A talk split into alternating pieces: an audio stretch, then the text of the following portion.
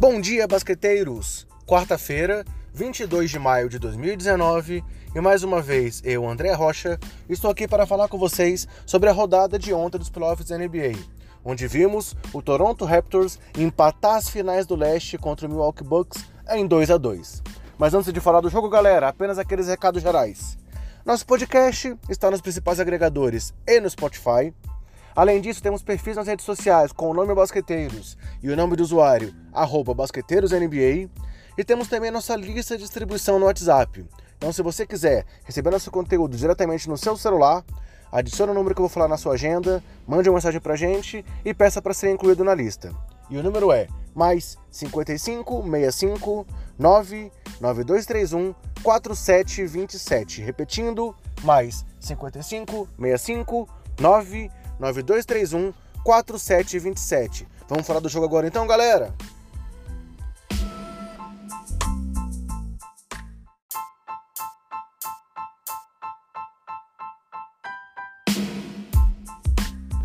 O jogo 4, então, da final do leste, teve uma vitória do Toronto Raptors sobre o Milwaukee Bucks por 120 a 102, em um jogo em que a força coletiva do Raptors se mostrou presente para superar o fato de Kawhi não estar 100% e empatar a série, botando fogo aí nas finais de conferência. Desde o primeiro quarto, o time canadense explorou bem as opções do seu elenco, acabando com seis jogadores com pelo menos 13 pontos convertidos. E a curiosidade é que nenhum desses seis foi Pascal Siakam.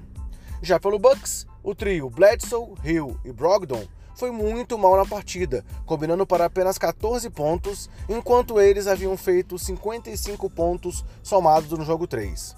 E se falarmos dos bancos de reservas, a disparidade foi total, com os reservas de Toronto somando 48 pontos, todos eles do trio Norman Powell, Fred Van Vliet e Serge Ibaka, contra apenas 23 dos suplentes do Milwaukee.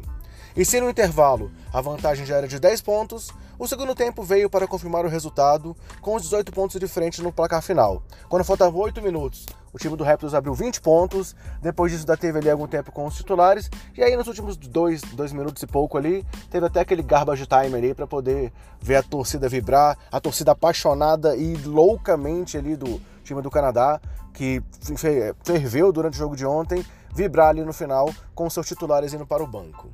Falando agora então das estatísticas do jogo, pelo lado do Toronto, Kyle Lowry foi o cestinha do time com 25 pontos, 5 rebotes e 6 assistências. Kawhi, que mostrou alguns momentos ali que segue seguindo, sentindo ali a lesão no joelho, teve 19 pontos, 7 rebotes, 4 roubos e 2 tocos. É, Mark Gasol teve mais uma boa atuação, com 17 pontos, 5 rebotes, 7 assistências, 1 roubo e 2 tocos. Norman Powell fez 18 pontos numa partida ali no melhor estilo J.R. Smith, em que ele chutava praticamente todas as bolas que chegavam na mão dele e acabou com 4 de 13 nas bolas de 3. Sérgio Baca teve um duplo-duplo do banco aí com 17 pontos e 13 rebotes. E Fred Van Vliet teve 13 pontos, 6 assistências e acertou as 3 bolas de 3 que tentou.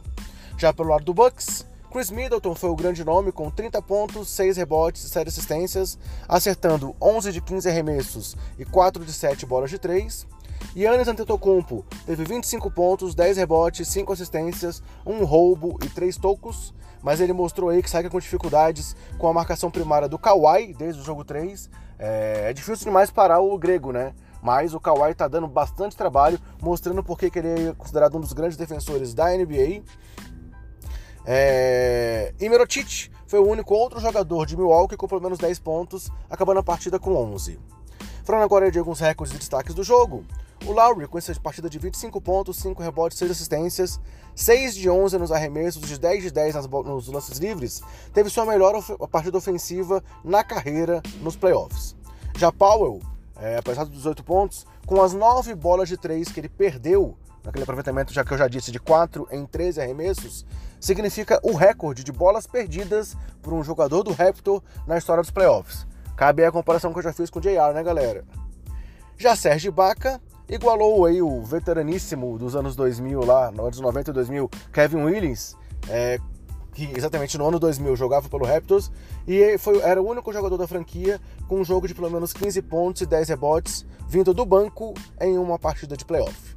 Já pelo lado do Bucks, o destaque vai para Chris Middleton, com esse aproveitamento de 11 de 15 nos arremessos e 4 de 7 nas bolas de 3, representa o melhor aproveitamento de um jogador na história do Bucks em um jogo de pelo menos 30 pontos nos playoffs.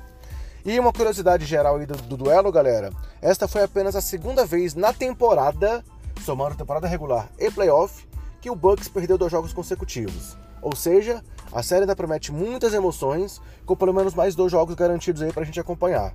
E após o jogo, Antetokounmpo disse que o time do Bucks agora tem que fazer seu trabalho e proteger o mando de quadra para conseguir voltar a uma final da NBA.